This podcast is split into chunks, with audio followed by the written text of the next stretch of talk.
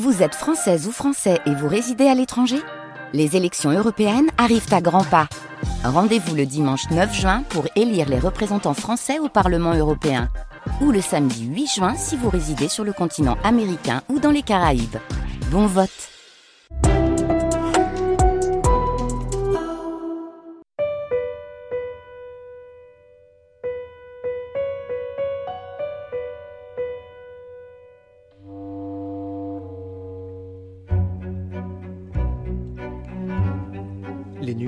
France Culture.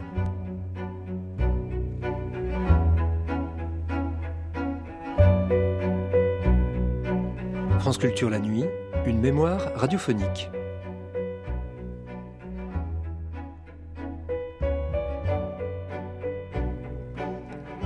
La meilleure façon de marcher, c'est encore d'en mettre un devant l'autre et de recommencer. Qu'il s'agisse d'un petit 37 ou d'un bon 42, voire d'un 45 fillette. Le panard, le nougat, l'arpion, le pinceau, le pied, c'est tout un poème. Chercheurs, danseuses, marcheurs, maîtresses femmes, coureurs, à pied et anthropologues, tous se penchent sur le peton à travers les âges et le monde. Parole de Podophile, c'était en 2002 dans l'émission Surpris par la nuit.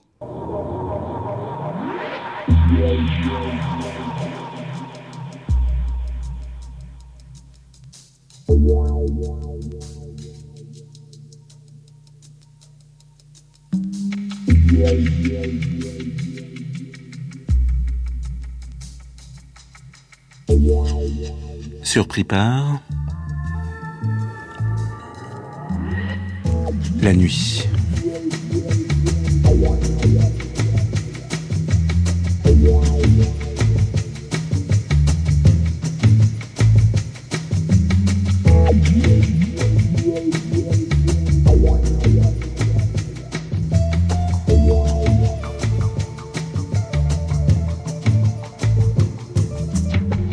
Paroles de logopodes, podophiles et autres amateurs du pied.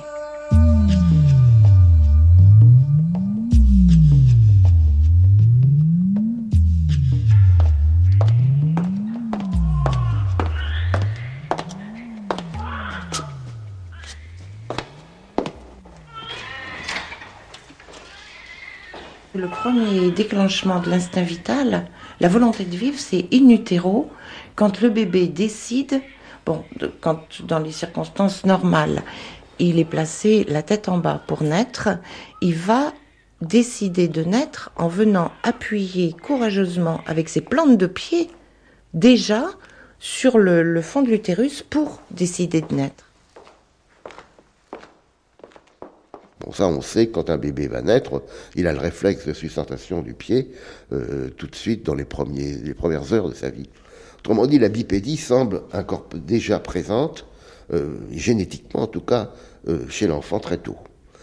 Ensuite, elle va se mettre en, état avec la- avec l'apprentissage d'une part et avec la, tonicité musculaire. Il est évident que le fait de voir quelqu'un marcher va inciter l'enfant à marcher. Si l'enfant vit parmi euh, des animaux à quatre pattes, eh ben, il aura beaucoup de difficultés. C'est le cas des enfants loups qu'on a connus en Inde et dans d'autres régions qui ne marchaient pas. Donc, par conséquent, il y a un facteur à la fois socio-culturel qui fait que le pied euh, va s'adapter à une fonction, même s'il l'est anatomiquement, il ne pourra pas avoir la fonction s'il n'y a pas le stimulus, le stimulus de la marche. Premier pas. Tout enseignant en littérature est podophile. Une déclaration signée Florence Amptaz, elle-même au pied de Flaubert. Deuxième pas. La musique de Frédéric Aquaviva dans un donjon où maîtresse Cindy inscrit le pied dans la cartographie du désir. Troisième pas. Marido s'inquiétant de la place du scaphoïde dans l'arachnéenne organisation du pied. Définitivement surprise par le pied, commencer l'errance. Chair et os à l'état brut. Mutilation, métamorphose. Mille et une façons de prendre le pied jusqu'au jardin des buttes Chaumont, hanté par le surréalisme. dans l'ombre du petit-fils du boiteux Labdacos, Oedipe, dans l'ombre aussi du bouillant Achille et du talon divin de Jacob. Chair et os à l'état brut. Mutilation, métamorphose, danse, rituel, secrète épouvante, rage et jubilation, délice.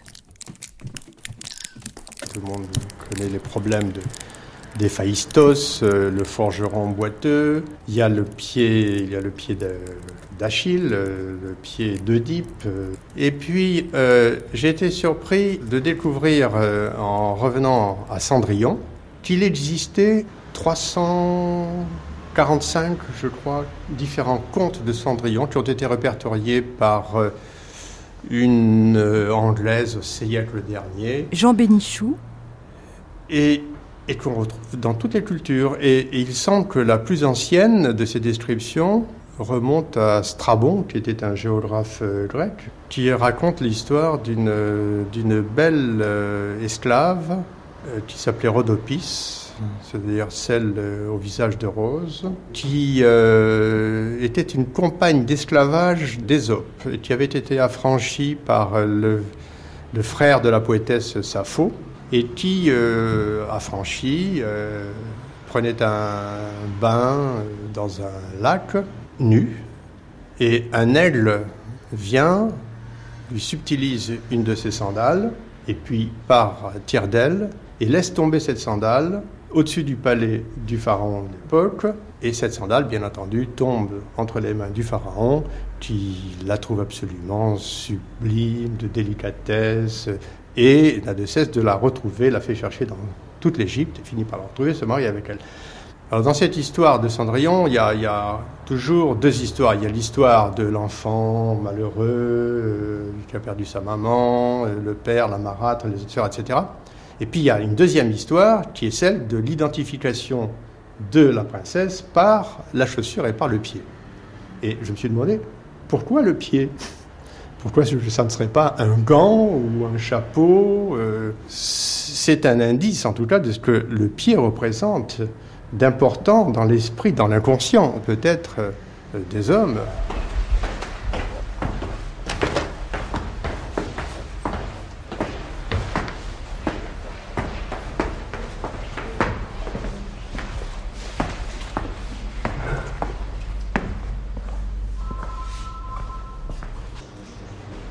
Alors ça, c'est une pièce singulière. Euh, on, pense en avoir la certitude euh, qu'il s'agit d'une sandale japonaise, mais certaines gravures, enfin estampes bien connues japonaises, euh, dans certaines figurent ce, type d'instrument pour plaisir solitaire. Donc le pied se chausse de la semelle de l'objet, lequel objet est continué et prolongé par un phallus euh, sculpté, tout ça est en bois, c'est muni de, courroies pour pouvoir euh, être euh, attaché sur le pied, et le, la personne qui s'en sert procède à une, une autosatisfaction en s'aidant de son pied et en faisant pénétrer la, la, partie phallique de l'objet dans l'orifice qui l'intéresse. Et c'est japonais? C'est japonais, oui. Hmm. Donc ça, c'est un objet très étrange. Mais on, moi, je l'ai vu figurer sur des estampes japonaises.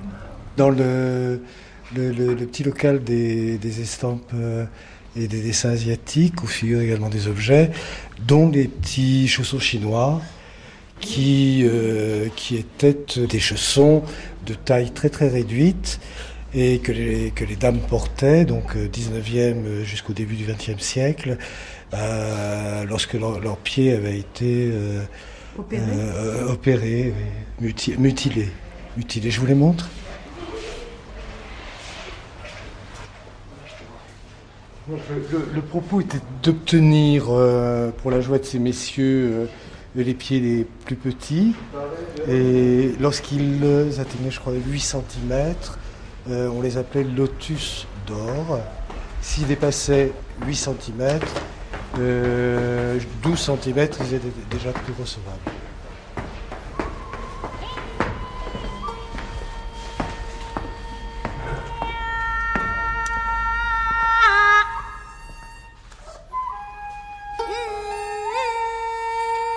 La déformation commence dès l'enfance, entre 2 et 12 ans. Diverses croyances et superstitions entourent le début des opérations dont la date est déterminée en rapport étroit avec les phases de la Lune. Une foule de livres explique aux familles comment choisir, en connaissance de cause, les jours les plus propices. Le second jour du huitième mois lunaire est celui de la célébration de la naissance d'une déesse au petit pied.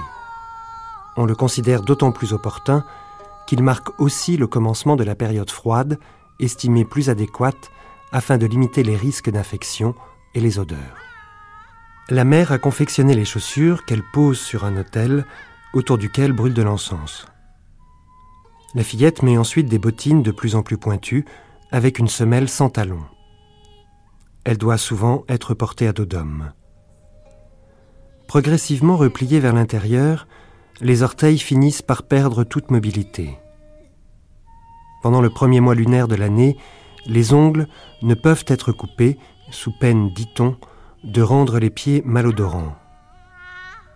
Dans quelques cas, la jambe est bandée pour éviter la rétraction des muscles du mollet, et parfois un cylindre de métal glissé sous la face plantaire arc-boute plus encore la cambrure. Les instruments de torture et leurs dérivés sont récupérés par la médecine populaire. Le but premier reste la miniaturisation. Pour l'atteindre, les Chinois sont allés dans quelques cas jusqu'à casser le dos du pied ou extraire chirurgicalement le scaphoïde. Un pied d'aristocrate oscille entre 9 et 15 cm. La femme repose alors, si l'on peut dire, uniquement sur ses talons. La plupart des femmes du peuple s'en tiennent à un premier stade de déformation où les orteils sont simplement enroulés sous la plante du pied. Le pied mesure dans ce cas environ 18 cm. Le joli pied doit tenir dans la paume d'un amant. Les manuels érotiques expliquent d'ailleurs les mille et une manières de s'en emparer et de le caresser, préambule variés menant à l'acte amoureux. France Borel, le culte des petits pieds dans toutes les cultures, vous avez des relations symboliques aux pieds. Que ce soit chez les Chinois avec euh, toute l'histoire de, des pieds, euh, je trouve plus le terme, bandés, enfin, ou dans la Bible, on parle le, le, pied, quand vous mettiez le pied sur un terrain, il vous deveniez propriétaire. Dans certaines euh, cérémonies religieuses de mariage, je crois que c'est l'homme pose son pied sur le pied de, sa future femme, et par là, il prend possession, en fin de compte, de son épouse.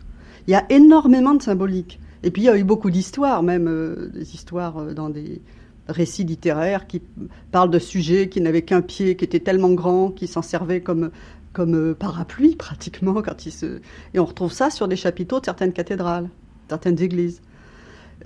C'est un organe qui se révèle très riche quand on commence à s'y intéresser. Et toutes les expressions dans la vie courante, hein. mettre les pieds dans le plat, marcher dans les pas, en fait, etc., etc. Alors là, on peut faire un livre. Yvette Deloison, ces années d'études et puis de proximité du pied euh, vous ont conduit à une, sorte de révolution dans le domaine, en fait. Euh, oui, tout au moins dans l'origine de l'homme, parce que lorsque j'ai commencé, ben, je pensais comme tout le monde, et surtout comme tous les grands ténors, comme on dit, de l'anthropologie, ben, que l'homme avait été un animal euh, arboricole, descendu au sol, qui était quadrupède, qui s'était... Re... Arboricole, j'ai jamais tellement pensé mais je pensais qu'il était effectivement quadrupède et puis qu'il s'était redressé pour devenir bipède. Et c'est l'étude de l'anatomie des os fossiles qui progressivement m'a amené à me rendre compte que c'était aberrant. Et j'ai eu l'occasion d'étudier donc beaucoup de fossiles, pratiquement presque tous les fossiles de pieds très anciens, de 1 à 3 millions d'années ou plus. Et j'ai eu la chance de pouvoir étudier le squelette qui a été découvert par Ron Clark en 1995 en Afrique du Sud d'un Australopithèque qui est quasiment complet. Et pour la première fois, on a les os pratiquement en connexion. Et ça, c'est merveilleux, parce qu'on est sûr que ces os appartiennent au même individu. Donc vous avez là une unité anatomique. Et ça, c'est, je ne sais même pas comment dire, c'est exceptionnel. Et c'est là, quand je suis rentrée en France, j'ai remis, euh, il m'avait gentiment donné des moulages, j'ai étalé sur la table, j'ai euh, repris les articles des autres, euh, concernant d'autres fossiles d'Australopithèque, et je me suis dit, mais tout ça, ça, ça va pas. On, peut, tout ce qu'on dit, quelque chose qui marche pas parce que les gens sont pas d'accord. Or, tous ces australopithèques se révèlent avoir des pieds avec, alors je résume, hein, des phalanges courbes, très longues, plus longues que les nôtres, pas aussi longues que celles des chimpanzés, mais quand même très longues, donc des pieds qui ressemblent à des mains et des pieds qui sont des pieds d'arboricoles. Alors déjà, premièrement, j'en suis arrivé à la conclusion, après avoir fait l'étude dès 85, que les australopithèques ne pouvaient pas être dans notre lignée. Ils étaient trop arboricoles. Or, vous ne pouvez pas avoir euh, chez, un, organisme, par exemple, prenons la main. Chez les singes, vous avez les mains et les pieds qui sont très, très spécialisés pour cette locomotion arboricole. Or, si on considérait qu'ils étaient nos ancêtres, ça voulait dire que leurs mains s'étaient déspécialisées pour redevenir primitives et redevenir ce que nous sommes nous. Et aux pieds, avoir une nouvelle spécialisation, puisque notre pied n'est pas spécialisé comme celui des grands singes, d'accord? Et là, ça ne, marche pas, parce que dans l'évolution, vous n'avez jamais de retour en arrière. L'origine n'était pas quadrupède, mais elle était bipède, parce qu'à partir d'un pied bipède de plantigrade, comme tous les primates, vous pouvez le faire dériver vers un pied non plantigrade. Par exemple, spécialisé pour monter dans les arbres. Par exemple, spécialisé pour nous, pour marcher sur le sol. Moi, j'ai dit cet ancêtre, il est avant les australopithèques, il est avant les hommes, il est avant les singes. Donc, avant la séparation. Alors, cette séparation, on disait 8 millions d'années, c'est trop jeune, parce que les premiers primates sont plus anciens. Donc, moi, je mets, 25, je mets 30 millions d'années à peu près. Mais j'ai eu des trucs extraordinaires au cours de ma recherche au moment où justement j'avais, bah, c'est peu après 99 que j'avais mis cette euh, hypothèse au point sur cette origine euh, bipède, on a découvert en Allemagne un petit lézard parfaitement bipède avec les os en connexion à 290 millions d'années.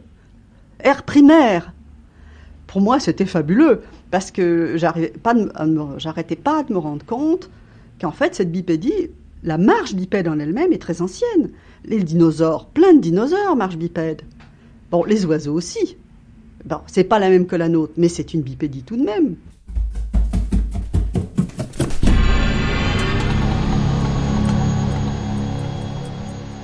Appel du pied. Attendre de pied ferme.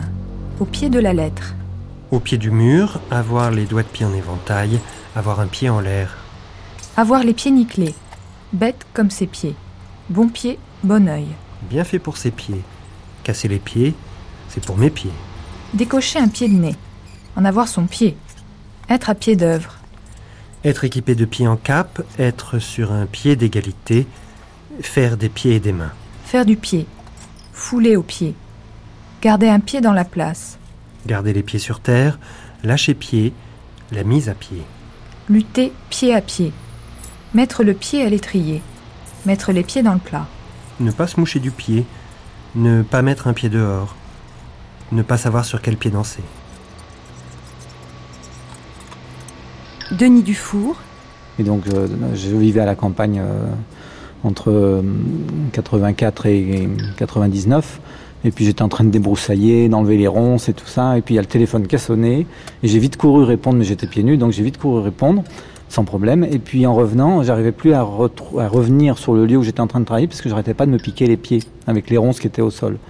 Et je me suis dit qu'il y avait une chose bizarre là-dedans, c'est qu'à l'aller, je m'étais pas piqué les pieds, qu'au retour, en faisant attention, je me piquais.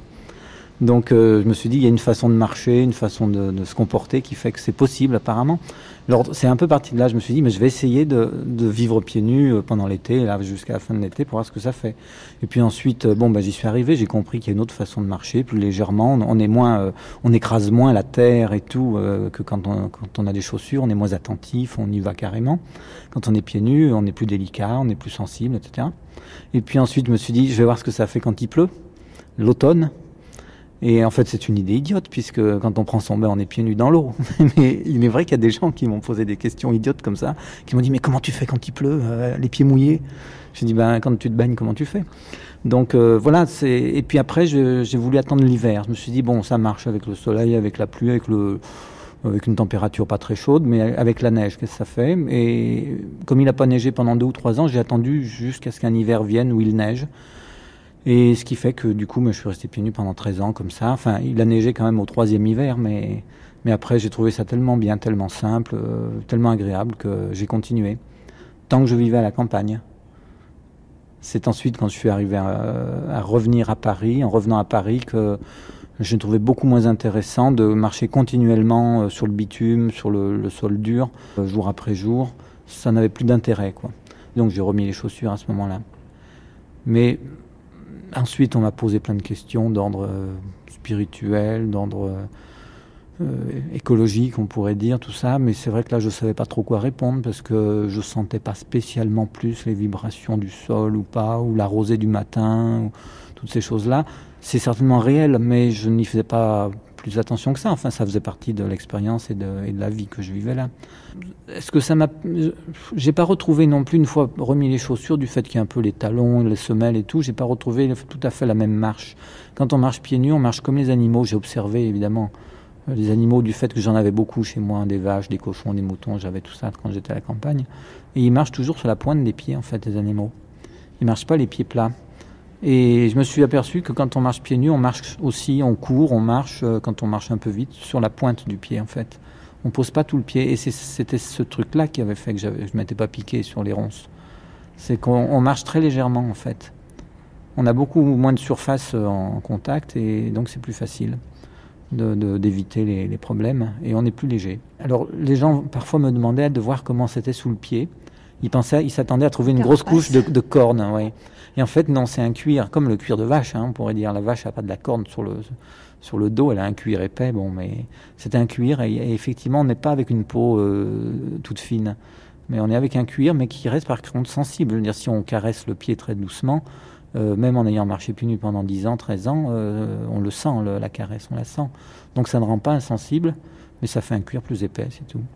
Et qui permet de, marcher et, éventuellement de, de s'enfoncer à une punaise ou un truc comme ça sans, sans beaucoup de, dégâts finalement.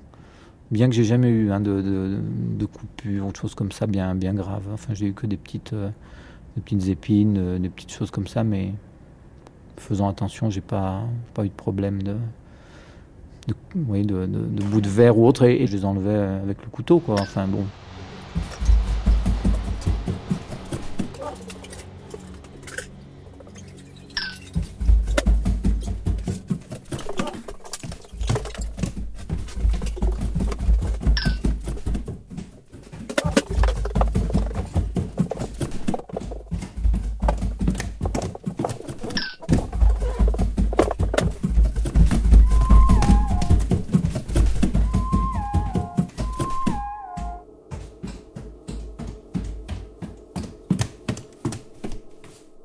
Place du pied dans le cerveau, quand on regarde les, schémas, n'est-ce pas, des projections des aires corticales, le pied euh, est dans une des, un des replis du cerveau. Oui.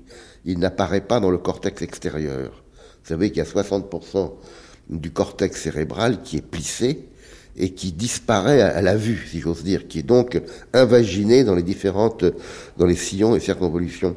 Alors le pied se trouve dans la partie centrale, n'est-ce pas, dans la partie longitudinale euh, du cerveau, et occupe une place très faible, contrairement à la main qui, elle, envahit littéralement toute la partie latérale, la partie pariétale, entre la main et la bouche et, le, et la face.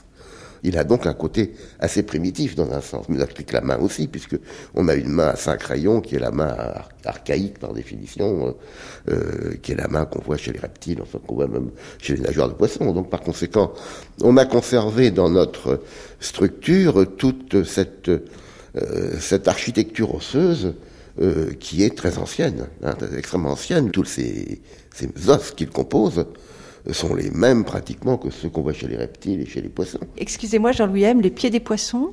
Alors, les pieds des poissons, euh, ce n'est pas une plaisanterie. Euh, vous avez des nageoires. Et dans les nageoires, vous avez des articles, articles osseux, euh, qui ont quand même une logique au point de vue numérique. Alors, au point de vue pied des poissons, il y a des poissons qui montent dans les arbres, vous savez, ça, ça existe.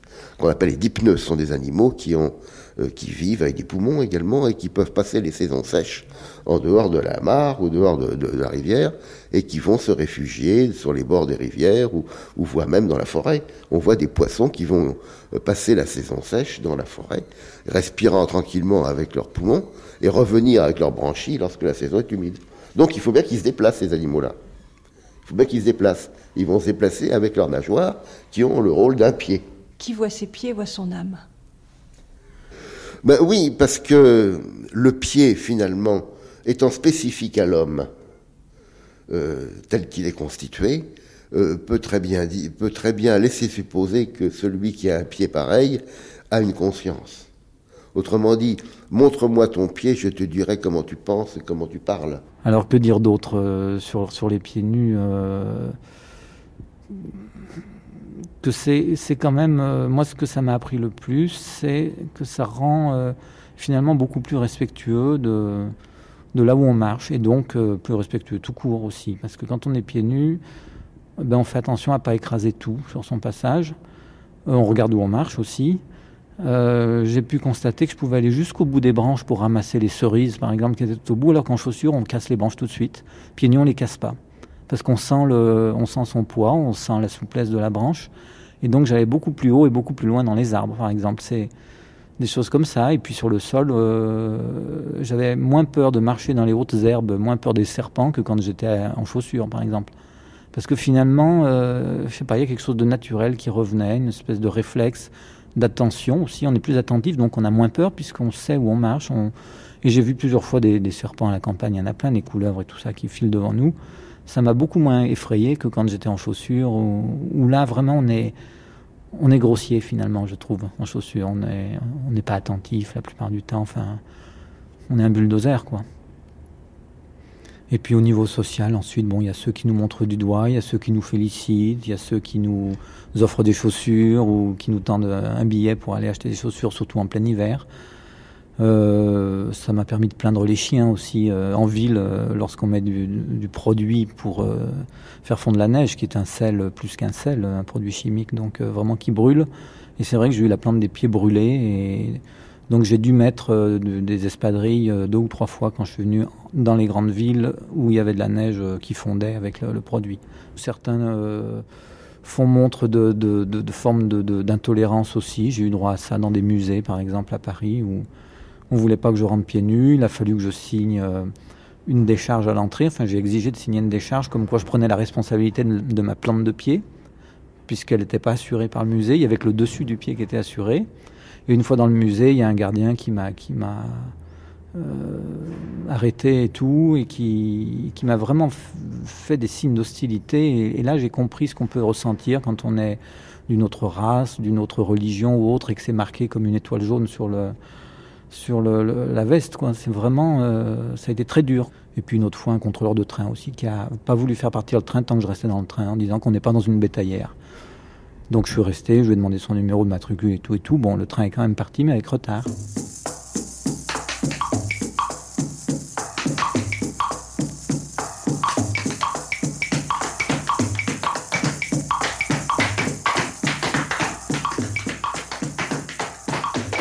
Jean-Louis M, quelles sont les premières traces de ces pieds humains Alors les premières traces de pieds, ben, on les trouve dans, notamment à Laetoli, c'est à peu près situé aux alentours de 3 500 000. Ça se trouve en Afrique orientale et euh, ce sont des traces de pieds qui se trouvent dans un contexte de cendres qui se sont solidifiées. Euh, on attribue ces traces de pieds à, un hominidé ancien, peut-être un australopithèque, peut-être euh, quelque chose d'autre, on ne sait pas encore, parce que euh, on a fait l'étude de ces traces de pieds, euh, qui ne sont pas exactement celles d'un homme moderne, hein, on peut le dire, que probablement elles appartiennent à, quelqu'un qui marche par enjambée, ce qui est déjà la, marche humaine, mais est-ce que c'est une marche par enjambée comme celle que nous pratiquons nous-mêmes, ou est-ce que c'est une marche par petits sauts? Vous savez, on disait, euh, c'est Wood Jones qui a dit notamment, que l'homme commence par courir avant de marcher, n'est-ce pas? L'enfant, quand vous regardez un enfant, il court, il fait des petits sauts, il, court tout de suite, il ne marche pas comme nous. Un enfant qui se déplace court, par définition.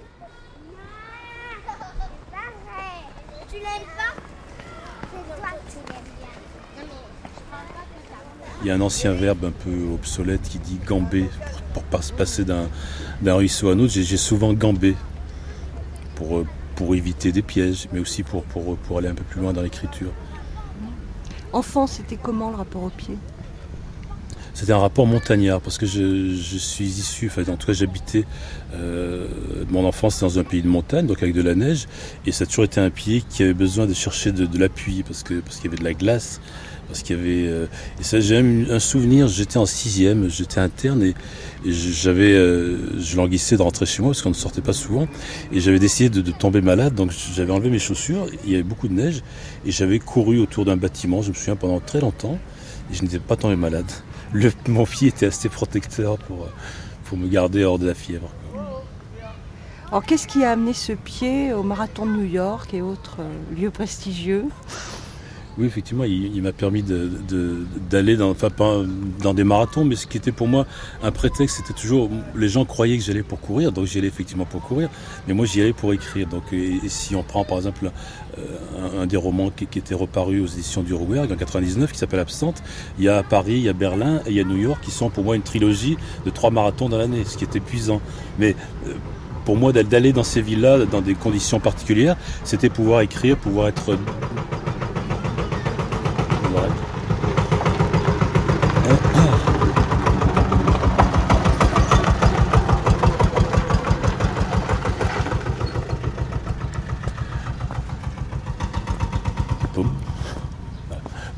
pouvoir écrire, donc pouvoir écrire, pouvoir être dans la ville dans des conditions particulières, hors les voitures, hors les circuits qui, nous sont obligés. Et donc, et, le bruit, le, pied frappant sur le macadam ou sur les pavés, selon les, lieux, c'était aussi des phrases qui naissaient lorsque se terminait le marathon, malgré l'épuisement des, 42 km 195, il en restait quelque chose à mettre dans le carnet. Et, le, par exemple, ce livre Absente, je, l'avais écrit vraiment euh, très très vite en, en, termes de temps, parce que démarrer en avril, terminer en novembre au rythme des trois marathons.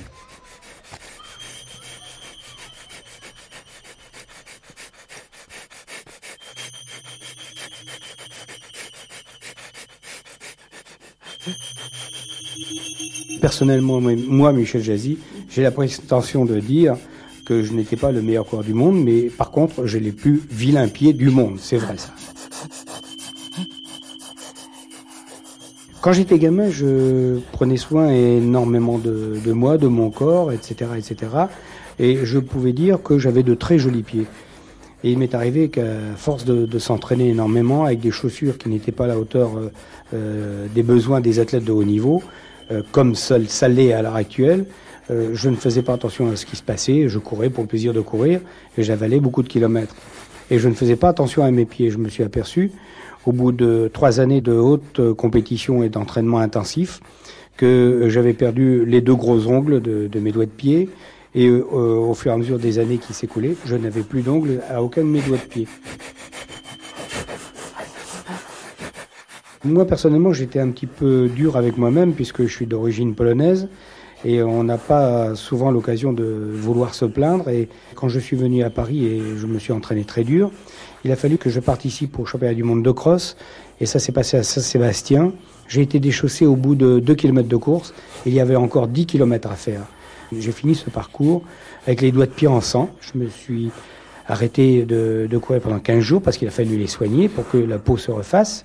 Ça, c'est une première anecdote. La deuxième anecdote, ça s'est passé euh, à Stuttgart, à la finale de la Coupe d'Europe. Le sélectionneur m'avait demandé de participer aux 10 000 mètres. C'était mon premier 10 000 mètres. Et malheureusement, j'avais pris euh, un modèle de chaussure merveilleux, fantastique, qu'on m'avait présenté, un prototype, mais il faisait deux pointures en dessous de, mon, de ma pointure normale. Pendant 6 km, j'étais bien. Je ne me suis pas aperçu qu'une contracture se faisait à la base du mollet. Il a fallu que je me déchausse sous les yeux des téléspectateurs. Dans les anecdotes, on s'en rappelle. Vous savez, les spécialistes du sport s'en rappellent. J'ai jeté ma chaussure et j'ai fini mes cinq derniers kilomètres avec euh, les pieds nus.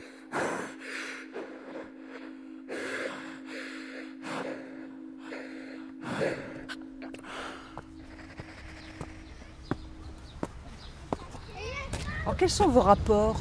Avec vos pieds, Ahmed Kalouaz ils sont d'un rapport d'utilité parce que, parce que quand on en a besoin, quand on les utilise souvent, donc, donc on, a intérêt souvent à les, à les soigner, à les regarder de près.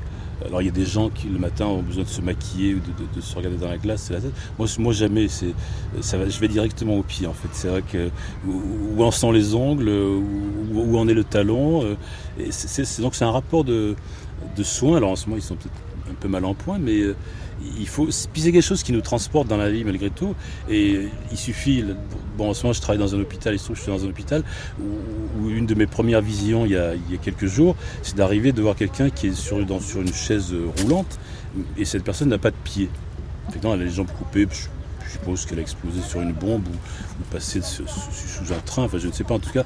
Euh, et, c'est pareil pour les mains, mais en tout cas par rapport au pied, il, n'y a que lorsqu'on ne le peut plus l'utiliser qu'on peut qu'on dit tiens, il me manque ce pied, il me manque ces deux pieds. Alors j'ai croisé quelqu'un effectivement il y a deux jours, euh, quelqu'un qui, vivait dans la rue et qui a eu les, pieds gelés dans le parc de Vincennes une nuit, et on lui a coupé les 10, les 10 doigts de pied.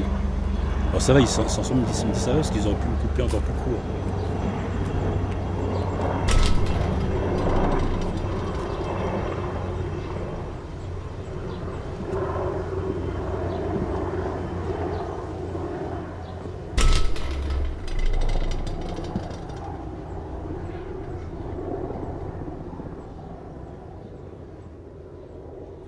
L'article du Grand Larousse universel du XIXe siècle, consacré aux appareils orthopédiques, est stupéfiant. On se demande, en le lisant, si ceux qui ont conçu ces machines sont des orthopédistes ou des tortionnaires. On se sert en général d'un instrument appelé presse de Venelle. Il se compose de deux plaques qui, répondant aux deux côtés du membre, forment, avec la semelle à talonnière, une sorte de sabot. La plaque extérieure est doublée d'une plaque mobile matelassée qui, à l'aide d'une vis de pression, comprime la saillie du tarse. La plaque interne s'approche et s'éloigne de la semelle, transversalement, par un pas de vis qui fait marcher un écrou. Elle porte deux autres plaques garnies, unies par une charnière, et qui, munies de vis à pression, repoussent en dehors le talon et l'extrémité du pied. Les orteils sont recouverts et fixés par un prolongement de la plaque antérieure. Bon, j'ai toujours euh, adoré, je suis vraiment une fanatique de Mme Bovary. Hein, je ne compte plus lecture et relecture. Et j'ai toujours euh, été vraiment impressionnée par le récit de l'opération du pied beau, qui pour moi me semblait vraiment euh, un moment crucial dans le déroulement de l'œuvre, et vraiment très saisissant, très, poignant, très tragique. Et euh, c'est vrai que j'ai eu envie de voir euh, comment euh, bon, ce pied si maltraité d'Hippolyte Totin dans Madame Bovary, et eh bien comment à l'échelle de l'œuvre entière, Flaubert pouvait d'une façon ou d'une autre répercuter cette espèce de, de maltraitance là infligée au pied d'Hippolyte. Alors ce qui est intéressant, c'est que Flaubert va s'emparer de ces connaissances-là, de ce mmh. texte, pour au fond faire un, récit littéraire, le premier récit littéraire d'une opération. Oui, c'est vrai que dans l'histoire de la littérature, euh, Flaubert est un pionnier. On avait déjà trouvé des pieds beaux en littérature. Bon, on en trouve chez Balzac, euh, le petit Popinot, euh, par exemple. Mais de récits d'opération, là, pour l'heure, il est vraiment le premier à avoir osé, en littérature, le récit d'une intervention du pied beau. Oui, l'orthopédie, au fond, Florence Antaz est est lié à la fois à bon, ces corrections et aussi à cette recherche de verticalité. Oui, c'est vrai que c'était l'orthopédie hein, en, tant que science s'est véritablement développée au, 19e siècle et hum, répondait, il me semble aussi, à une espèce de, de fantasme de la droiture, de la rectitude. On est dans le, siècle de la morale bourgeoise, une espèce de, foi en des principes qui nous permettent de, nous tenir droit, de marcher droit, d'avoir une conduite euh, irréprochable.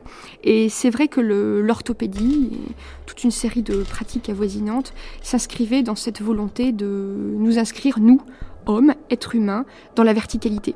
C'est lié aussi, bien sûr, au, progrès des sciences à l'époque, euh, aux théories de Lamarck notamment, qui, qui évoquait euh, euh, dans ses recherches, dans ses travaux, cet avènement de l'homme par l'adoption de la position verticale. Et dans l'histoire des idées, cette affirmation nécessaire de notre appartenance à l'être humain Hein, comme être vertical, m'ont été très importantes. Et c'est vrai que toute une série de, valeurs morales, dirons-nous, se sont greffées sur ces perspectives euh, à la fois euh, anthropologiques ou scientifiques, médicales. Alors pour Flaubert, les choses étaient très importantes puisque son père était chirurgien et surtout chirurgien orthopédiste. Et donc il y avait, outre des considérations qui étaient d'ordre historiques, il y avait aussi des nécessités personnelles qui faisaient que Flaubert était amené à s'intéresser de près à l'orthopédie. Et c'est vrai que lorsque l'on observe le rythme de Madame Bovary, on s'avise que chaque chute d'Emma, ou tentation de chute d'abord, puis chute ensuite, sont ponctuées par les apparitions du pied beau, par les apparitions d'Hippolyte. Euh, donc euh, opérer le pied beau d'Hippolyte, c'était aussi pour Charles une façon symbolique, bien sûr, hein, on est dans le registre du symbolique, d'aider Emma à rentrer dans le droit chemin. Et effectivement, l'opération est manquée et, Charles, bien sûr, va perdre de façon définitive sa femme, hein, qui pourra, euh, elle, courir euh, à ses amants de plus belle. Je me souviens que dans mon service hospitalier, c'était un service d'orthopédie. Le patron euh, avait estimé que dans un service d'orthopédie, ben, il, serait bon qu'il y ait une consultation de chirurgie des pieds, puisqu'il y en avait une de chirurgie du genou, du dos, de la main, euh, d'enfants, etc. Et donc il avait décidé un jour euh, de confier cette consultation à une collègue. Il lui a annoncé ça pendant une réunion de service. Et elle était absolument effondrée. Sa réaction, c'était Pourquoi moi, monsieur? Ça donne une idée. Ça, remonte à 25 euh, ans, c'est vrai. Donc ça donne une idée de ce que c'était encore, même chez nous, que euh, s'occuper du pied. C'est ce qui va tout à fait avec la considération euh, qu'on a dans notre pays pour le pied. Et puis je jouais avec mes pieds. C'est très intelligent les pieds. Ils vous emmènent très loin quand vous voulez aller très loin. Et puis, quand vous ne voulez pas sortir, ils restent là, ils vous tiennent compagnie. Et quand il y a de la musique, ils dansent. On ne peut danser sans eux. Faut être bête comme l'homme l'est si souvent pour dire des choses aussi bêtes que bêtes comme ses pieds. Jacques Prévert.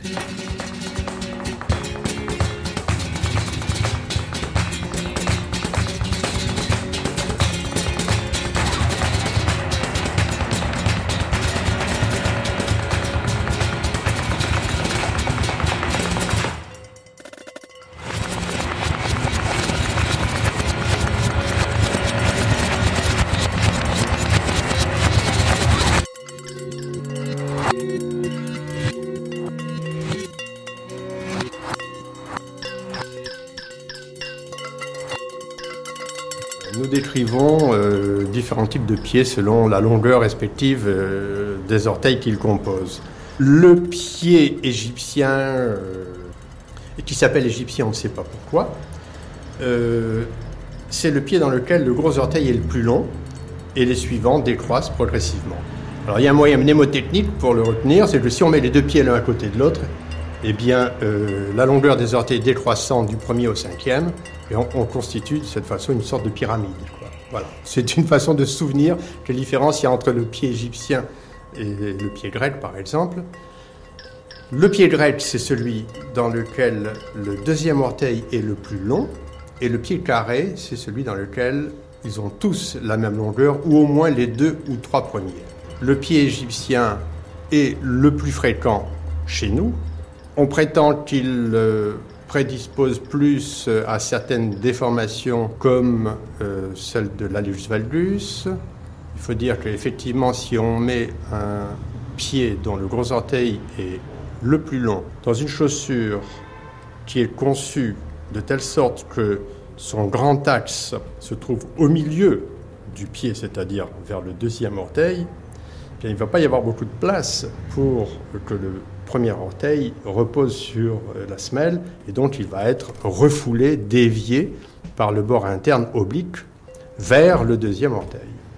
Donc il est possible que euh, la chaussure euh, joue un rôle dans ce sens. Et effectivement, les études qui ont été faites dans des pays qui vivent pieds nus ou chaussés de façon tout à fait différente, comme au Japon par exemple, montrent que jusqu'à la dernière guerre mondiale, il n'y avait jamais eu de communication dans la société de chirurgie orthopédique japonaise sur la chirurgie de la valgus. Et que les premières communications euh, remontent aux années 70, c'est-à-dire 20-25 euh, ans après l'introduction de la chaussure occidentale et la raréfaction de la chaussure traditionnelle japonaise.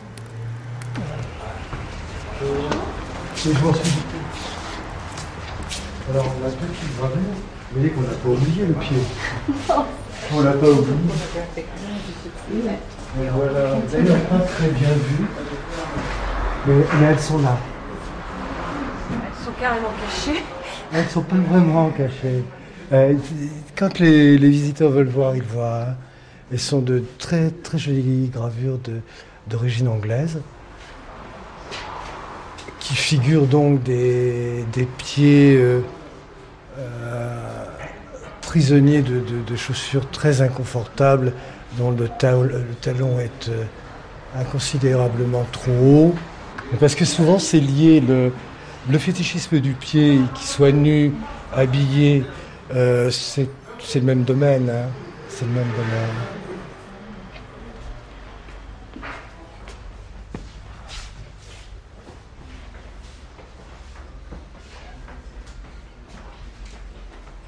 Il s'agit d'une sculpture qui euh, figure une femme qui sort d'une petite lucarne euh, protégée par un rideau et apparaît euh, de cette femme son bassin et ses jambes gainées de, bas noir, laquelle femme est bas noir à couture, et la, femme est chaussée également d'escarpins à, à très hauts talons. Euh, la pièce a été intitulée euh, Visite euh, inattendue et l'auteur en est Yvonne Nissen. Donc celle-ci, et on avait vu une pièce également là. C'est du, du même registre. Il s'agit là encore de, chaussures à, très haut talon. C'est une œuvre de, notre ami James Shedburn, une œuvre interactive. Les visiteurs peuvent à l'aide d'une petite manivelle, manœuvrer le, sujet de la sculpture. Il s'agit là d'une dame qui attend les messieurs sur un, censément un bord de trottoir. Elle est adossée à une, une chaussure de très très haut talon qui, d'ailleurs, les chaussures sont en vente. Et si vous voulez savoir où on trouve toutes ces chaussures pour fétichistes, c'est chez Ernest. La maison a pratiquement 200 ans et elle, est située boulevard de Clichy. Et on retrouve d'ailleurs des publicités faites pour ce fabricant de, chaussures dans les guides roses du début du siècle. C'est importable ça. Je ne sais pas à quelle hauteur. Ce sont des talons de 17 cm j'allais dire, du temps de Flaubert. C'est vrai qu'au 19e, le rapport aux pieds n'était pas envisagé du tout de la même façon, puisque les pieds étaient invisibles. Je pense aux pieds des femmes notamment. C'était des pieds cachés. Hein. Et donc c'est vrai qu'il faisait l'objet de, toute une série de, fantasmes, de désirs euh, accrus du fait qu'il était invisible. Et on, pense notamment à certains extraits de l'éducation sentimentale qui sont très révélateurs de, cet état de fait, hein, donc effet de, mode, effet social, donc avec des femmes aux pieds d'autant plus désirables qu'ils étaient invisibles. Et c'est vrai que ce grand nigo de Frédéric Moreau n'est pas capable de dire autre chose à Madame Arnoux lors du dernier, d'un des derniers chapitres de l'éducation sentimentale. Il lui dit La vue de, votre pied me trouble. et c'est vrai que c'est la seule chose qu'il aura entrevue d'elle hein, et de sa nudité. Donc au XIXe siècle, bon, et c'est vrai que Flaubert est assez révélateur de ce fantasme qui était un fantasme partagé. Hein, ce n'est pas, il ne faut pas voir là une espèce d'expression d'une libido typique. Flaubert euh, fait état d'un fantasme globalement partagé au XIXe. Et c'est vrai que très souvent, euh, Flaubert, euh, certes décrit la façon dont sont chaussés ses personnages, mais aussi la, façon dont ils marchent. Hein, et nous avons des descriptions de, Charles Bovary, par exemple, le fameux épisode du bal à la Vaubyessard, qui est gêné par ses sous-pieds et qui ne peut pas marcher, a fortiori danser comme il, comme il le voudrait. Hein, donc, il y a toute une, aussi une, symbolique de notre pas, une espèce de d'exhaustivité du pas qui révèle qui nous sommes.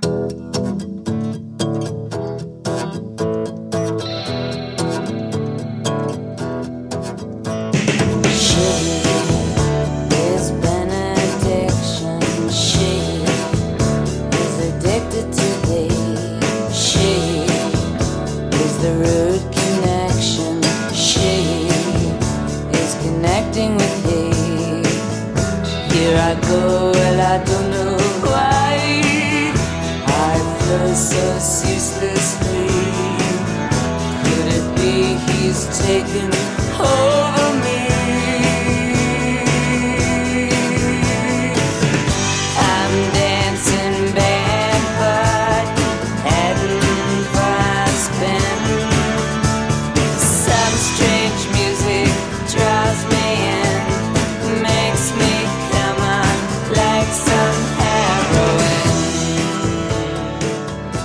Mettre sur pied, mettre le pied à terre.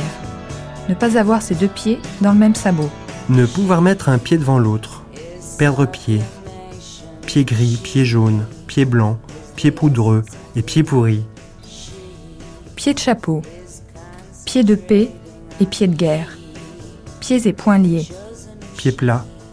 Poser un pied devant l'autre. Prendre pied. Prendre son pied. Remis sur pied. Repartir du bon pied retomber sur ses pieds, sécher sur pied, euh, se coiffer les pieds. Se lever du pied gauche, traîner les pieds, travailler d'arrache-pied. Trouver chaussure à son pied, un boulet au pied, une mine de trois pieds de long. Vivre sur un grand pied.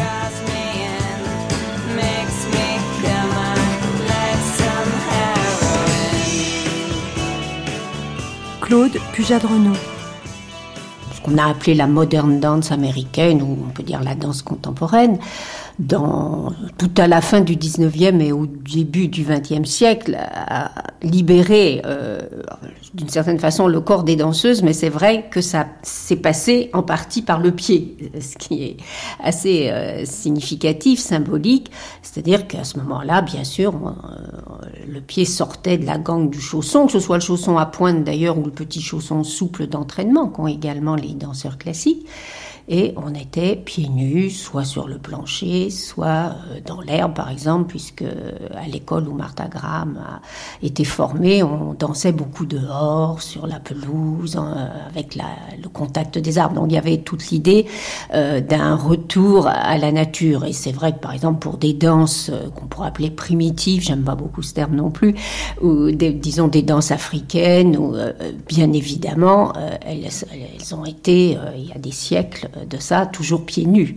C'est-à-dire que je crois qu'il y avait le, sentiment euh, que par la danse, on reprenait contact euh, d'une certaine façon avec euh, des forces telluriques, avec ce qui vit dans le sol, ce qui peut circuler dans la terre, et que le danseur captait cela avec sa voûte plantaire, avec ses orteils, martelait le sol, et de là faisait sortir le mouvement de tout le corps.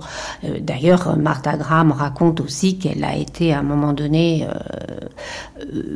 et observé les danses d'Indiens et que bien entendu ils sont pieds nus et qu'elle a été euh, excessivement frappée par ce, martèlement, enfin cette façon de s'ancrer dans le sol par les pieds pour, euh, pour rebondir, pour décoller, mais qui a toujours ce, désir de revenir au sol, de le comment dire, de, le, de s'en imprégner, de, comme de rentrer dedans avec le pied, mais en effet pour ensuite euh, bondir.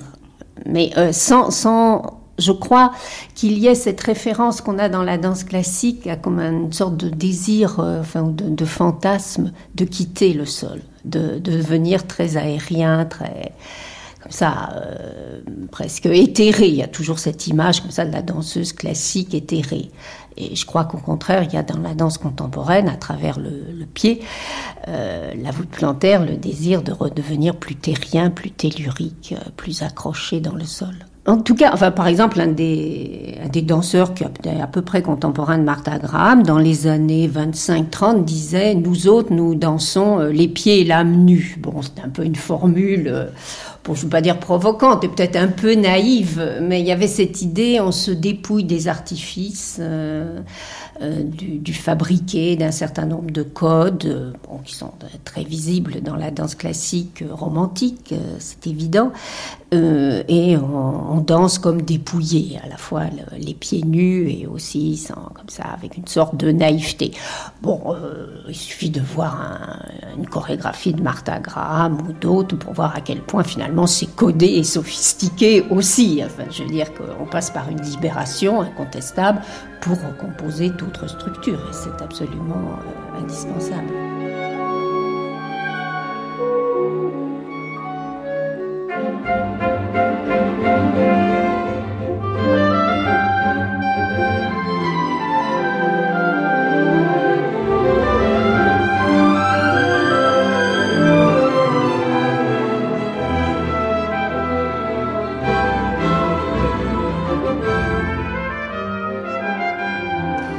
Les ballerines, juchées sur les pointes, ne courent pas grand risque, sinon celui de rater un déboulé ou une arabesque, au pire de rompre leur joli petit phallus rose, la pointe du chausson précisément.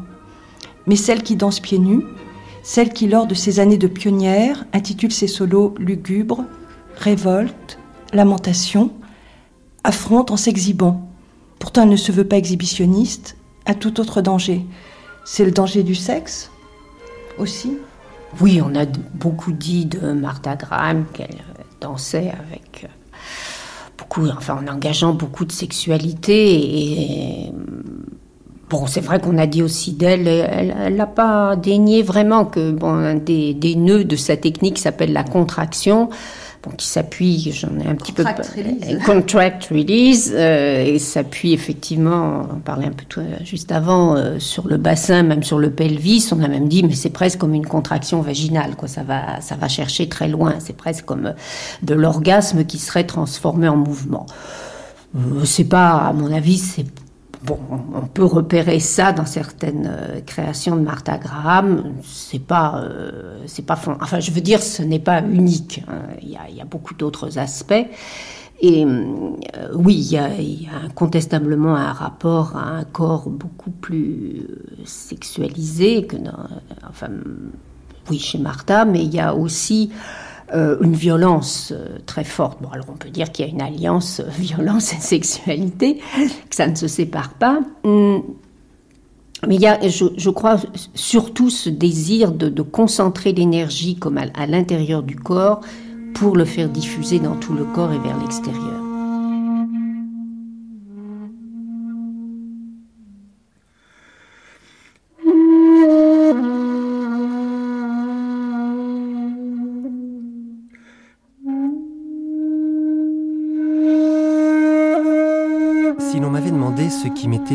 En ce monde, ma vie, ou le talon d'Ofumisan, j'aurais répondu sans hésiter que c'était cette partie ravissante de son pied. Pour ces talons, je mourrais avec plaisir. J'aimerais parler du teint de la peau de ces deux pieds. Aussi belle que soit leur forme, l'on ne saurait atteindre la perfection sans la couleur et l'éclat de la peau qui recouvre les pieds. Ofumisan devait en prendre un soin aussi attentif que de son visage lorsqu'elle prenait son bain. Sûrement fière de leur grâce et de leur élégance. Quoi qu'il en soit, cette peau avait un éclat lumineux et la blancheur ivoire de ses pieds laissait deviner quel soin elle leur prodiguait sans relâche.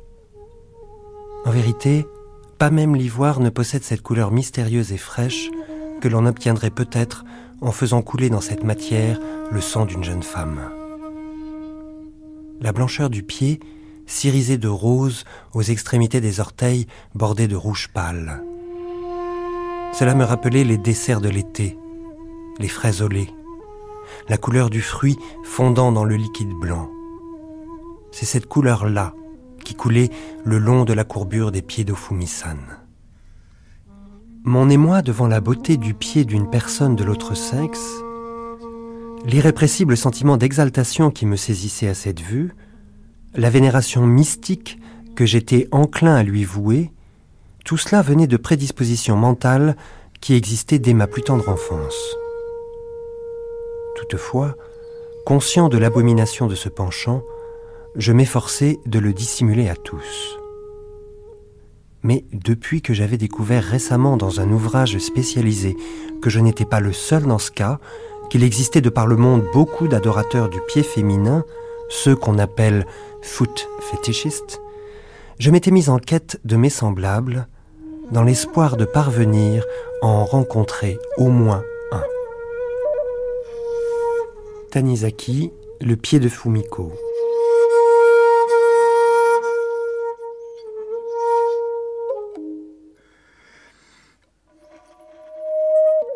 J'ai toujours été très frappé dans la vie par les rapports de pouvoir.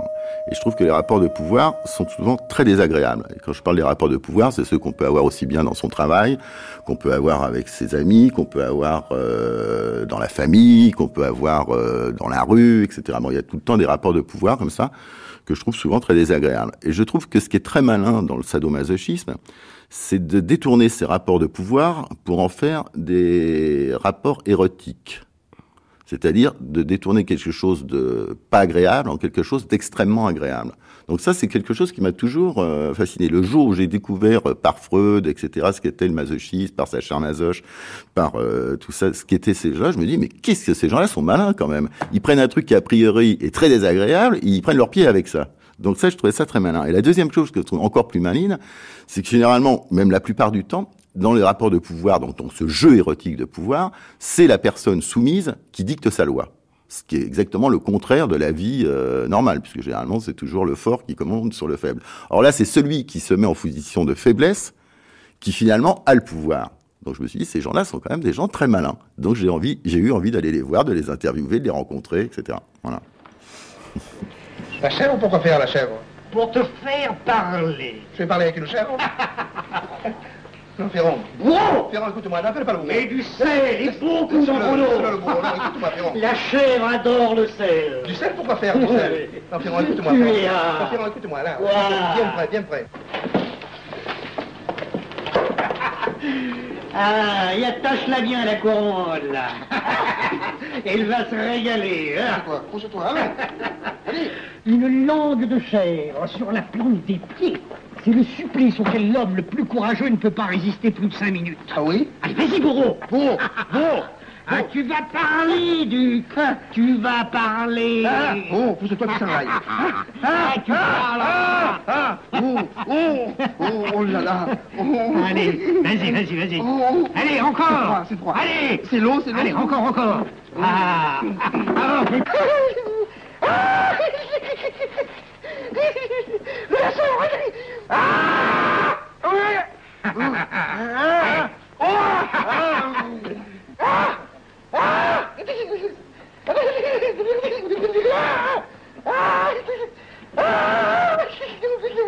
Arrêtez Parlons là-dessus. Arrêtez la chèvre Arrêtez la chèvre Tu vas parler Allez, bourreau, emmène la chèvre. Où as-tu caché Jean Strel, vous êtes aussi quelqu'un qui regarde les images, qui aime le cinéma. Mhm. Alors j'ai envie de vous demander de me parler de Buñuel et les pieds. Mhm.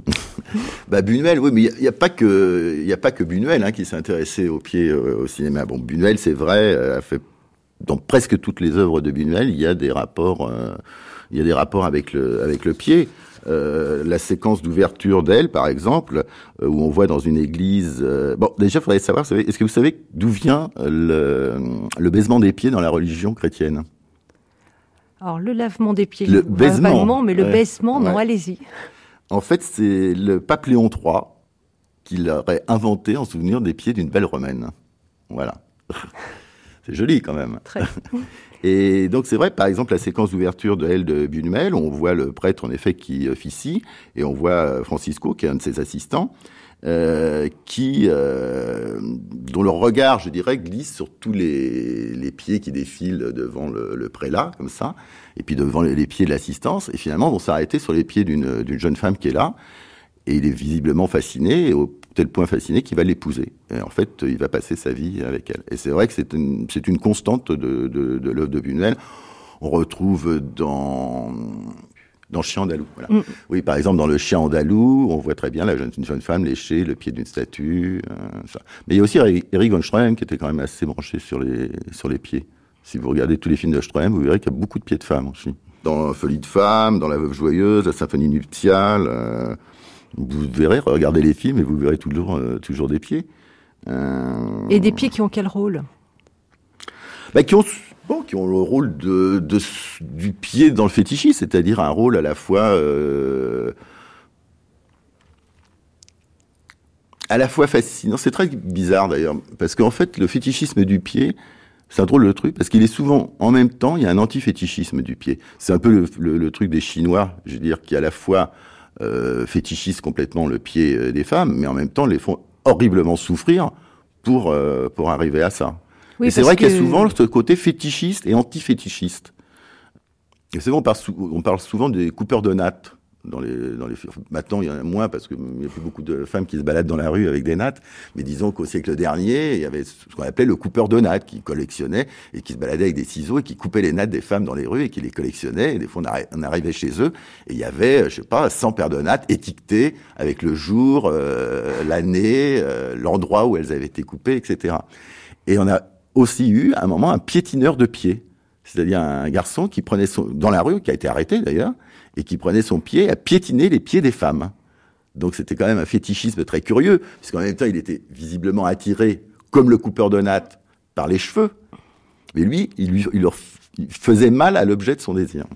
Alors ce qui est marrant dans le fétichisme du pied, généralement, c'est que c'est quand même les petits pieds qui sont fétichisés. C'est, à part Berthe au grand pied, Oui, qui, qui on pense tout de suite, mais c'est vraiment vrai. l'exception qui confirme Oui. la règle. Généralement, à chaque fois que vous tombez sur un fétichiste des pieds, bon, on parle de Rétif de la Bretonne, qui est euh, vraiment le, le plus, le plus grand, euh, tout, mais il parle toujours de petits pieds. Ces, pieds, ces petits pieds, c'est mignon. Euh, Théophile Gautier, qui était aussi un très grand euh, fétichiste des pieds, dans toutes les lettres à la présidente, à chaque fois, il parle de ses petits pieds mignons. Goethe, qui était un grand fétichiste des pieds, parle de petits pieds mignons. Écoutez-moi, euh, ça ne vous ennuie pas que je vous touche le mollet? Oh, ne craignez rien, vous n'avez rien à craindre de moi. Absolument rien. Vraiment, ça ne vous ennuie pas? Non, monsieur. Quelle est votre pointure? Comment, monsieur? Votre pointure pour les chaussures 35 Une minute.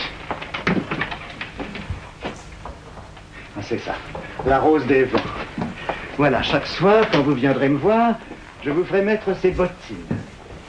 Cela m'évoque des souvenirs, vous comprenez?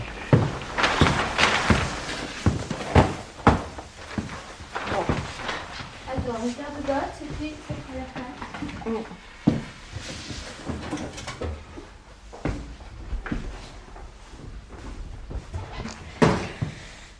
Donc là, on est un petit peu comme dans un magasin de chaussures, hein, avec la possibilité pour euh, mes partenaires de me chausser le pied. Nous avons des escarpins avec des, des talons euh, métalliques, par exemple, euh,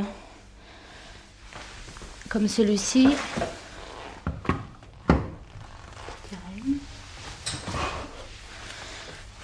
On a euh, ici des, sandales, hein, ce qui permet d'apercevoir le pied euh, chaussé. Des bottines. Je suis euh, d'une part vêtue en fonction du fantasme, que ce soit lié aux jeux médicaux par exemple, où là je suis habillée style infirmière, hein, perverse.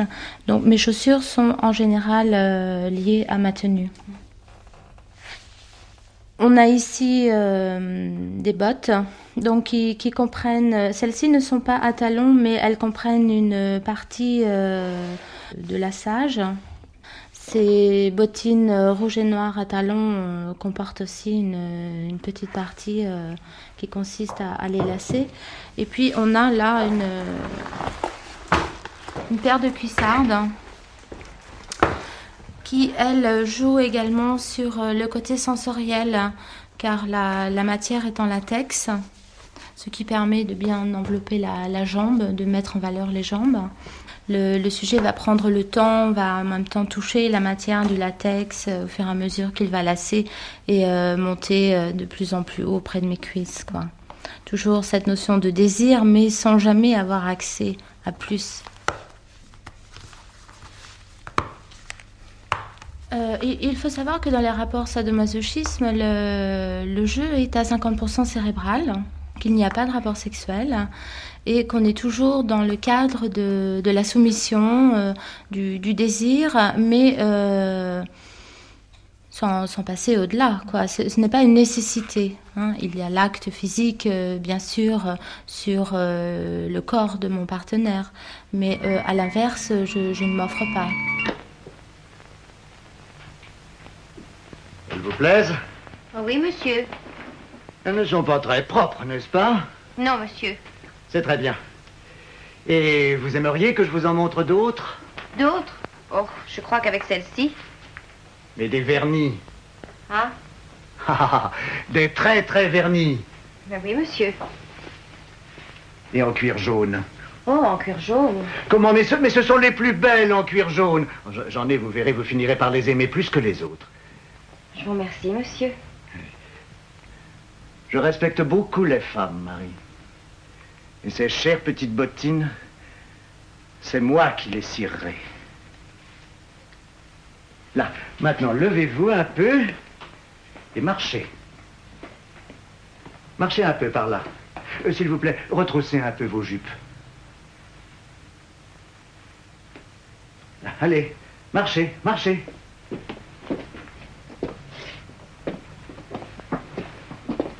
Allez, allez, marchez.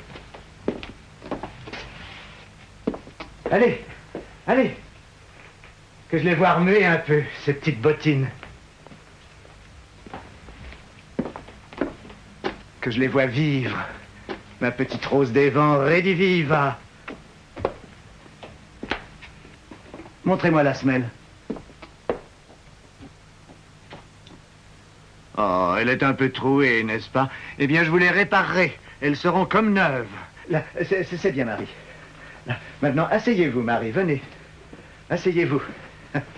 Maintenant, vous allez me les donner, vos petites bottines. Tout de suite. Je vous les prends, vous voyez? Et je vais les emporter avec moi. Les chères petites bottines. Voilà. Donc, euh, Irène m'a chaussé de mes bottines rouges et noires.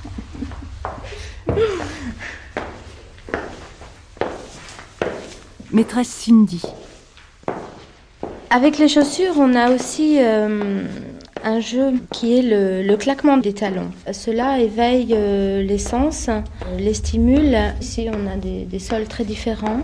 Euh, on a un plancher, une salle avec un sol métal ou un sol euh, cimenté.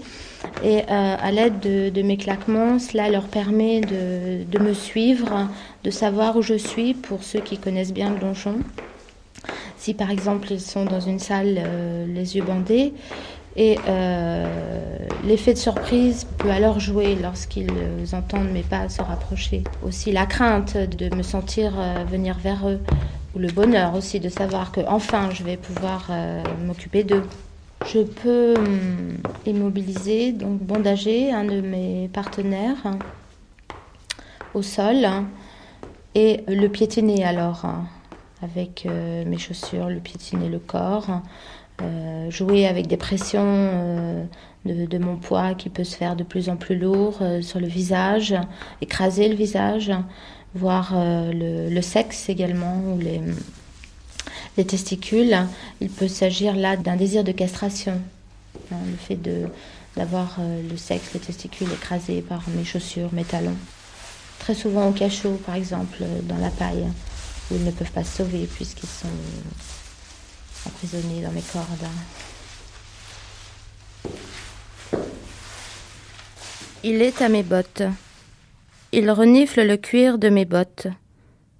Il nettoie le cuir de mes bottes avec sa langue. Avec sa langue, il décrotte les semelles de mes bottes et suce les talons de mes bottes de haut en bas, de bas en haut. Il masturbe l'aiguille de mes bottes. Il s'enfonce le métal dans la bouche et commence un doux va-et-vient incessant, incessant, incessant, incessant, incessant, incessant, incessant. Il désire être piétiné, Il désire être sous mes bottes, se faire piétiner la bouche, se faire piétiner le visage, se faire piétiner le torse, se faire piétiner les testicules. Il se caresse les testicules piétinés. Il bande les testicules piétinés. Il désire jouir les testicules piétinés. Il désire retirer mes bottes. Il désire observer mes pieds. Il désire ramper à mes pieds. Il désire humer mes pieds. Il désire embrasser mes pieds. Il désire lécher mes pieds. Il désire laver mes pieds. Il désire masser mes pieds avec amour. Avec amour, il désire me masser les pieds.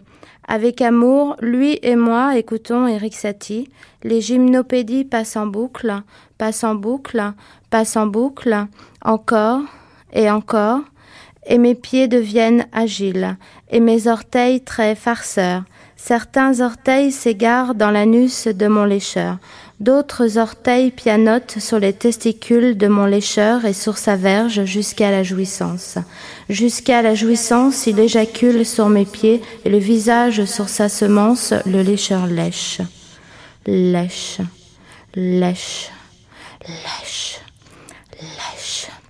Il lèche goulûment le moindre centimètre de mes pieds. Il lèche et lappe aussi les gouttes qui se sont répandues sur le plastique noir du donjon. Sa langue cherche et lappe la moindre goutte. Il lappe, il lappe, il lappe. Et mes pieds tout propres lui maintiennent le visage sur sa semence. Eric Satie repasse, les gymnopédies défilent, toujours aussi rigolo, toujours aussi joyeux, toujours aussi rigolo et toujours aussi joyeux. Euh, ici, il faut savoir que le baisse-pied est fait euh, un peu comme un baise-main. Euh, en début de séance, en signe de soumission, de dévotion, et également en fin de séance, comme une reconnaissance, en quelque sorte. Un baisse-pied sensuel et raffiné est le premier hommage que l'on offre à une femme. La marque du respect absolu pour la beauté qu'elle représente, la marque aussi de la soumission que l'on accepte en s'offrant à ses pieds. Le pied sans, sans chaussures, sans bottes, sans rien, sans bas. Le pied, euh, le pied nu, tout à fait. Où euh, là, on, joue, je joue avec euh, le côté olfactif. Il peut m'arriver pour un jeu de ne pas me laver les pieds ou euh, tout spécifiquement de, transpirer dans des chaussures pour que cette, euh, ce fantasme soit vécu euh, d'une façon intéressante et, réelle. Certains aussi vont passer plus d'une heure parfois à s'occuper de mes pieds, donc en, vénérant mes pieds, en les en lavant mes pieds, en les massant, en, en y mettant du vernis rouge. Donc là, on est dans une institut de beauté, si je puis dire, et euh, le, plaisir euh, pour moi que, l'on s'occupe de mes pieds et à la fois le, plaisir pour eux de, posséder ce pied euh, durant un moment. en fait, avec tous ces jeux qui tournent autour du pied, on est dans le cadre de quelqu'un qui veut posséder le, pied de l'autre. Hein. lui en a, mais c'est le pied de l'autre qu'il veut prendre. Hein.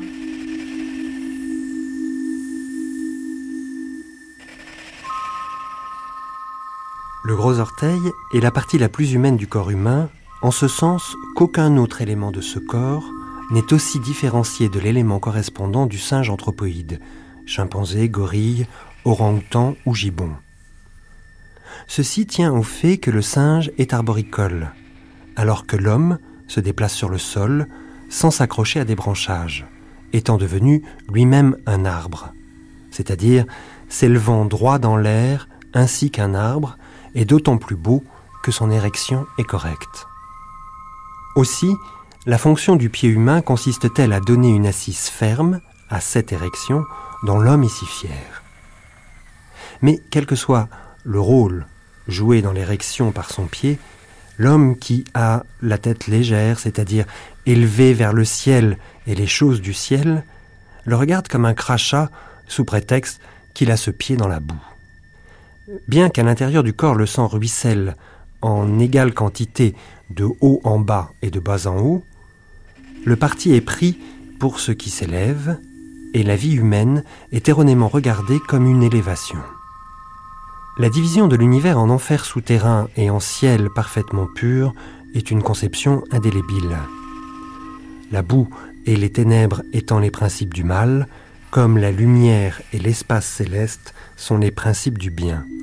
Les pieds dans la boue, mais la tête à peu près dans la lumière, les hommes imaginent obstinément un flux qui les élèverait sans retour dans l'espace pur. La vie humaine comporte en fait la rage de voir qu'il s'agit d'un mouvement de va-et-vient de l'ordure à l'idéal et de l'idéal à l'ordure. Rage qu'il est facile de passer sur un organe aussi bas qu'un pied.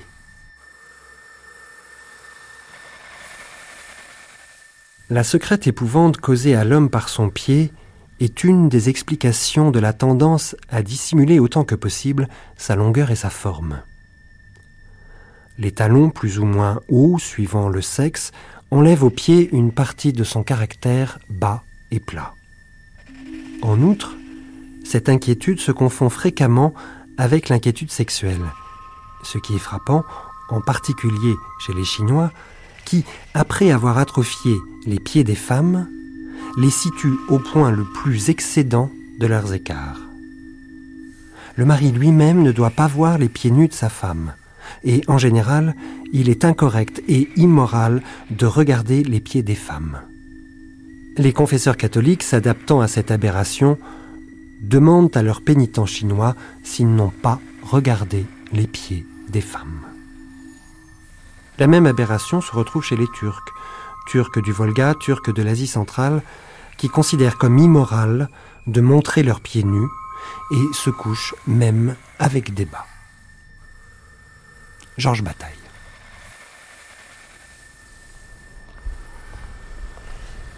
Géant von Langenhoven, vous faites partie des podophiles Les podophiles oui, je suis un logopode. Je préfère le mot logopode, c'est-à-dire euh, celui euh, euh, qui parle avec sa jambe ou qui reçoit le message beaucoup plus avec la jambe qu'avec la tête, quoi. Et ça, c'est pas une image. Vous savez que André Ardelet disait une phrase extraordinaire. Il disait on a tous du génie dans la position horizontale le matin, en se levant. Moi, c'est pas, c'est pas ça. J'ai du génie quand je marche. Et quand je marche, c'est un rendez-vous que j'ai avec des êtres depuis, euh, depuis je sais pas, 20 ou 30 ans, hein, des êtres euh, divers, avec Saint-Just, avec euh, Vaillant, avec Michel Fardoulis-Lagrange, avec Léo Ferret, avec Aragon.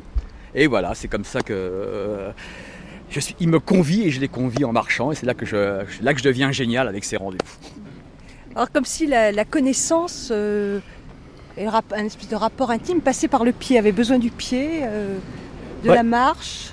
Oui, mais ça, ça intervient, c'est un rapport coïtal, un rapport coïtal, c'est-à-dire que je suis très amoureux fou. Là, on est, là, on est au but de Chaumont, hein, de, de, cet endroit de Paris, de tout Paris-Est. Euh, c'est lié à l'histoire de Paris, euh, et je le sens par, par la jambe. Mon grand dilemme, c'est euh, quelque part, quand j'écris, c'est en fin de compte, pourquoi tu n'es pas dehors, en train de marcher?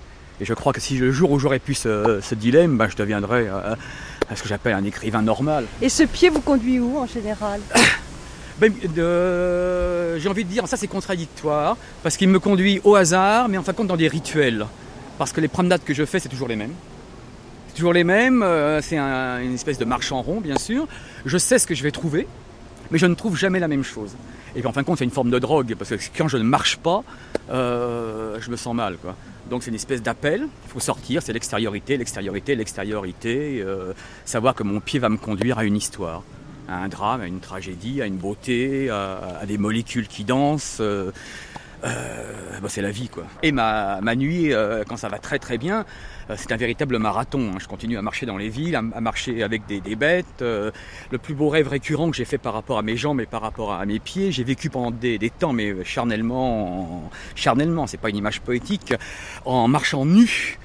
parmi les, panthères et les lions, les panthères, les tigres, et j'étais nu parmi les, hautes herbes, et la panthère était là, le lion était là. Et au niveau de la récurrence, et quand ma, jambe allait très très mal, et ça durait pendant des années, des années, des années, quand ma jambe allait très très mal, c'est lorsque le lynx sur un rocher apparaissait. Donc là, ma, jambe me servait à, fuir. Bah, tout le surréalisme est bâti sur la marche. Hein.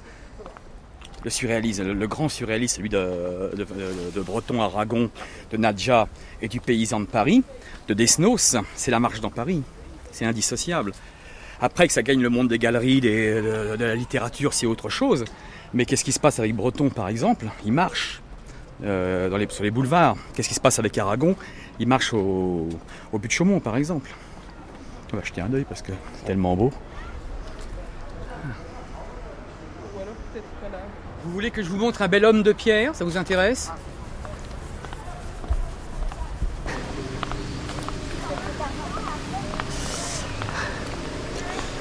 Est-ce qu'il est pas beau, franchement, non.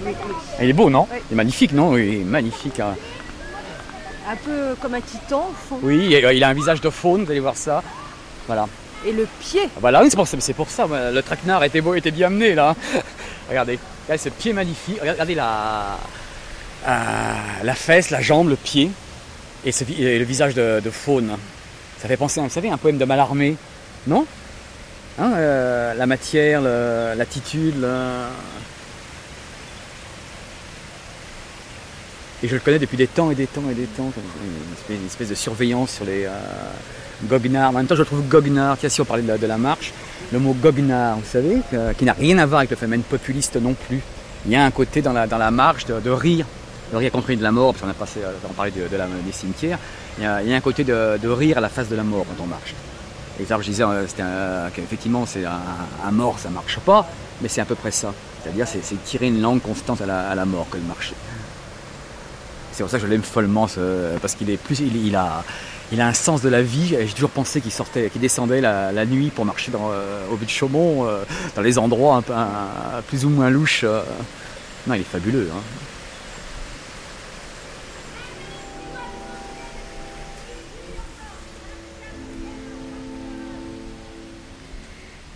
Lorsqu'Emma est près de mourir, l'abbé bournisien lui administre l'extrême onction. Il procède de la tête aux pieds. À chaque partie du corps ointe correspond une conduite coupable. Le péché a ses assises dans toutes les parties du corps, et l'ultime sacrement les purifie les unes après les autres. Donc là, je, cite Flaubert. Ensuite, il récita le Misereatur et l'Indulgentiam, trempa son pouce droit dans l'huile et commença les onctions. D'abord sur les yeux, qui avaient tant convoité toutes les somptuosités terrestres, puis sur les narines, friandes de brises tièdes et de senteurs amoureuses, puis sur la bouche, qui s'était ouverte pour le mensonge, qui avait gémi d'orgueil et crié dans la luxure, puis sur les mains, qui se délectaient au contact suave, et enfin sur la plante des pieds, si rapide autrefois quand elle courait à l'assouvissance de ses désirs, et qui maintenant ne marcherait plus. Donc vous voyez, la, dernière étape euh, de l'extrême onction traditionnelle a été euh, truquée, en fait, par, euh, par Flaubert. J'arrive à Paris, je cours, euh, je monte la rue de la Roquette et je cours au, au Père Lachaise.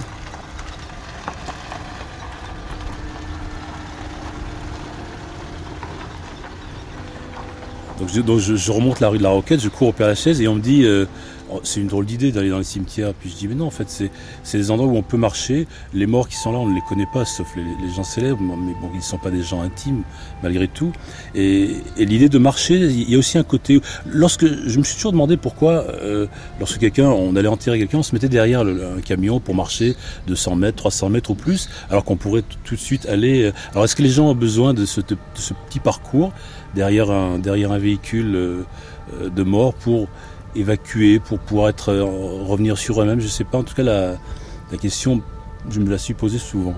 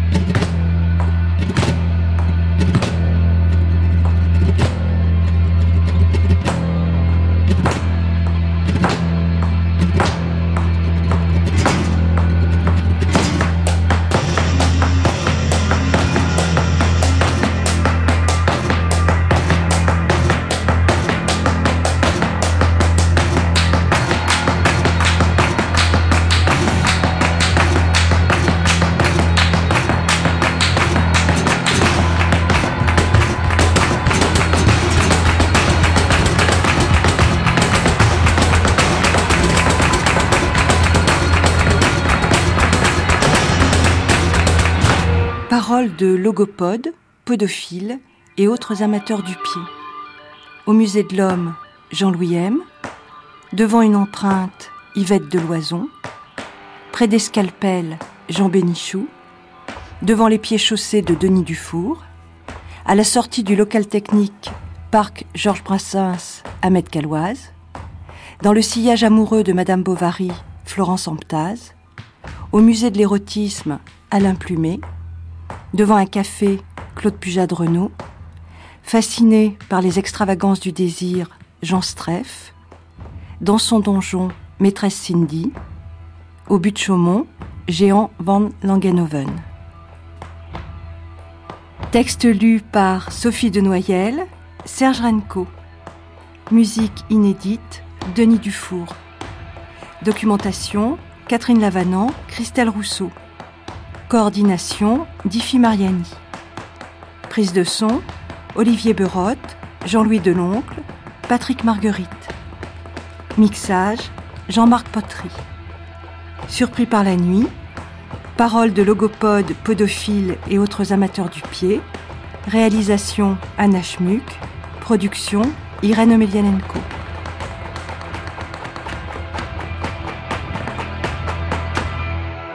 Cette émission a été diffusée pour la première fois le 11 septembre 2002.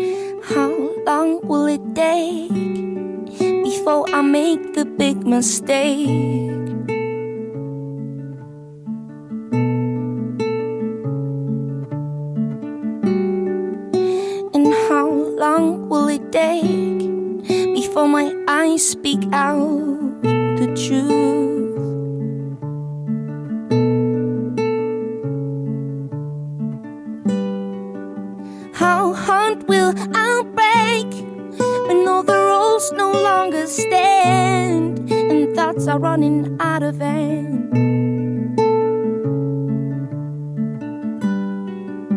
How hard will I fall when I can't deal with this at all? It's getting darker, break my wall, but no one gets my point at all.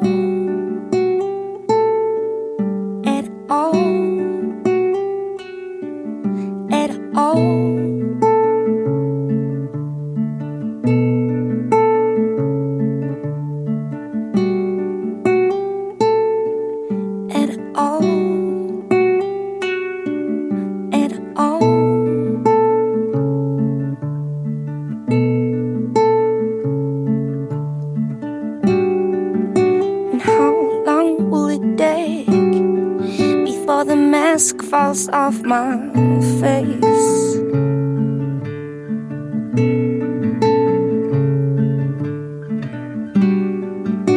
And how long will it take before my eyes speak out the truth?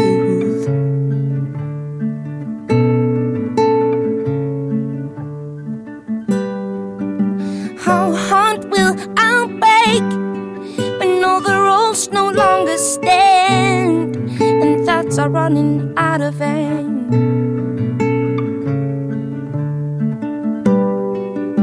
How hard will I fall when I can't deal with this at all? It's getting darker, break my wall, but no one gets my point at all. At all.